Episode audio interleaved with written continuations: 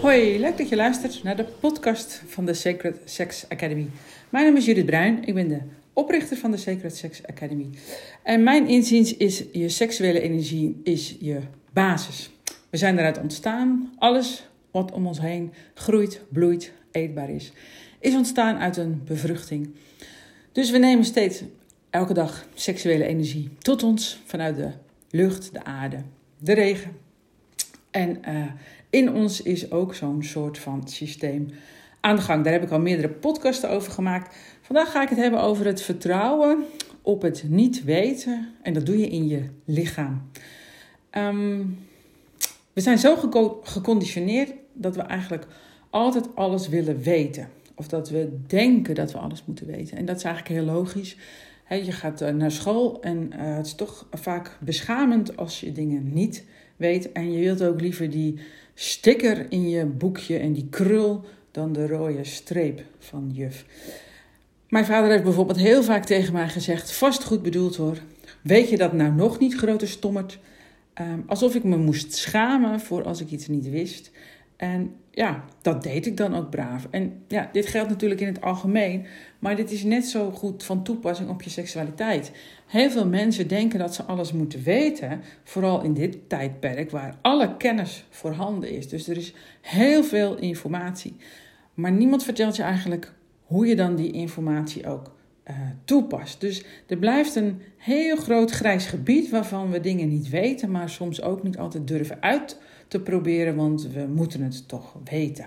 En we willen al helemaal niet meer over grenzen heen. Dus het wordt best wel een dingetje. Uh, maar hoe los je dat nou op? Ja, en dan heb je dus te vertrouwen op het niet weten en te vertrouwen op het op je lichaam. Of eigenlijk vertrouwen op je lichaam en een beetje comfortabel worden met het niet weten. Dus dat is iets anders dan niets weten. Maar dat is eigenlijk erkennen van oké, dit is misschien niet helemaal hoe ik het zou willen. Uh, maar ik weet ook nog niet hoe het dan wel zou moeten zijn. Want ja, als je dat wist, dan had je zeg maar geen probleem. Dus het is heel logisch dat je dingen niet weet. We zijn alleen niet zo geconditioneerd dat we uh, daarin mogen zakken. Dat we daarin mogen vertragen, verstillen, voelen uh, rustiger aan mogen doen, hulp mogen vragen. Hè. Vraag vooral hulp altijd. En we, zijn nu iets met eh, jongeren ben ik aan het maken. En daar zijn de stromende vragen binnen. Dus die jongeren zijn nog wat meer uh, ja, in, in de stand van, nou ja, ik vraag het gewoon. En blijkbaar denken ook heel veel ouderen van, of iets oudere mensen, zoals ik, van, nou ja, dat je alles al moet weten. Nou, ik, ik kom er gaandeweg achter dat ik eigenlijk maar heel weinig weet, zeg maar. Dus hoe meer je weet, uh, hoe meer erachter komt dat je eigenlijk maar heel weinig weet. Maar dat geeft niet. Als je maar comfortabel voelt in het niet weten en dan ontdek je, dat is mijn ervaring, ook het snelst en het meest, ja, de nieuwe dingen. Dan krijg je het snelst antwoord op je vragen eigenlijk. Dus als, als kind had ik al heel veel vragen, die werden helemaal niet beantwoord. Het was heel frustrerend toen. En, en ik groeide op in een dorpje met zo'n klein uh, rottig uh, dorpsbiepje... waar helemaal niet de boeken in stonden die ik nodig had. En internet bestond niet. Dus het was vrij frustrerende tijd. En dat is gelukkig allemaal uh, achter de rug.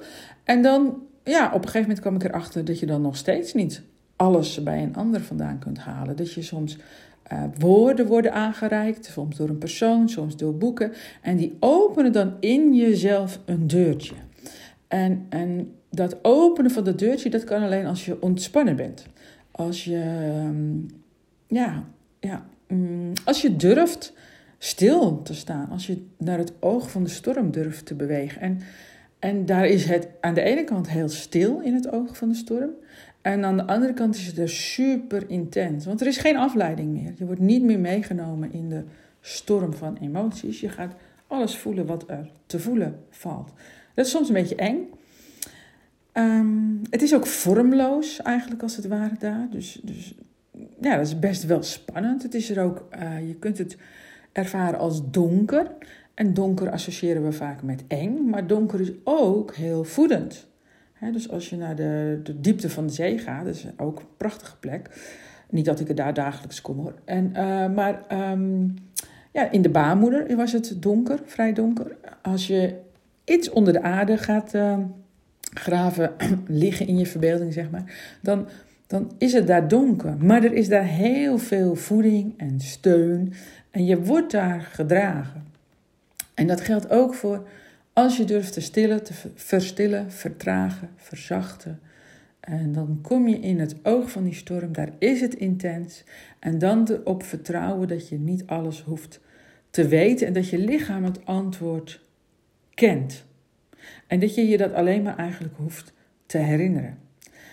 Ehm, en dat begint ook door, zeg maar, zonder schaamte te erkennen, of misschien met een beetje schaamte, maakt mij niet uit, te erkennen dat je het niet weet nu. Dat je het even niet weet. Dat je even niet weet hoe je verder moet met je relatie. Dat je even niet weet hoe je verder moet in je werk of met je kinderen of uh, als mantelzorger of in je seksuele relatie, in je intimiteit. Um, en, en nou, dat is best een, een dingetje voor heel veel mensen. Um, en je komt dan ook in het stuk dat er geen begin is, geen einde, maar ook geen doel. En, en daar dan steeds comfortabeler mee worden. En dan ontstaat er ook de ruimte waar de transformaties plaatsvinden. Dat is heel eenvoudig gezegd. En um, daar leer je alles over trouwens op de Sexual Healing Coach opleiding die in september weer van start gaat. En daar heb ik een heel mooi nieuw e-boekje voor gemaakt. En dat vind je op secretsex.nl slash e-book. Als je daarin geïnteresseerd bent, dat is een heel mooi e-boekje voor je uh, dan. En kun je eens kijken of je, of je hier iets mee wil. Um, waarom is dat zo belangrijk?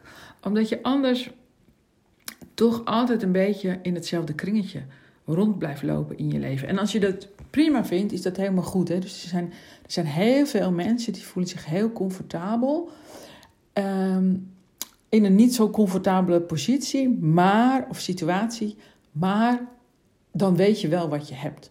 En uh, ja, als je nou gaat doen wat ik net gesuggereerd heb, ja, dan weet je niet wat je krijgt. Dus dat is inderdaad heel spannend. Het heeft nog geen vorm. En daar worden we in onze cultuur gewoon niet in getraind. Uh, maar ik kan uit ervaring zeggen, en ook de ervaring van al mijn studenten en, en cursisten, uh, dat het heel gaaf is om daarheen te gaan. En dat je daar heel vaak heel goed een beetje hulp bij kunt gebruiken. En dat dat niet raar is. Dus je bent geen grote stommer dat je het nu nog niet weet. Het is heel logisch dat je het nog niet weet. Want van wie had je dat dan moeten leren? Wie heeft het jou voorgedaan om op jezelf te durven vertrouwen? En dan kun je zeggen, ja, dat, dat is zelfvertrouwen, maar dat is niet helemaal. Het is, het is ook juist vertrouwen op iets wat groter is dan jouzelf.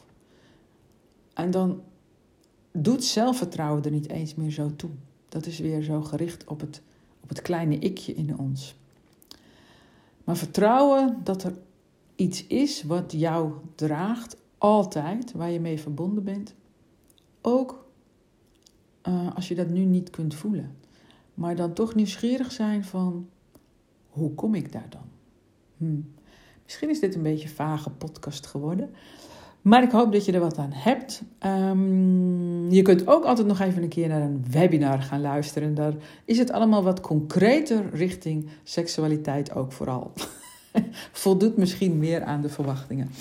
Um, www.secretsex.nl slash webinars. Bedankt voor het luisteren en tot de volgende keer.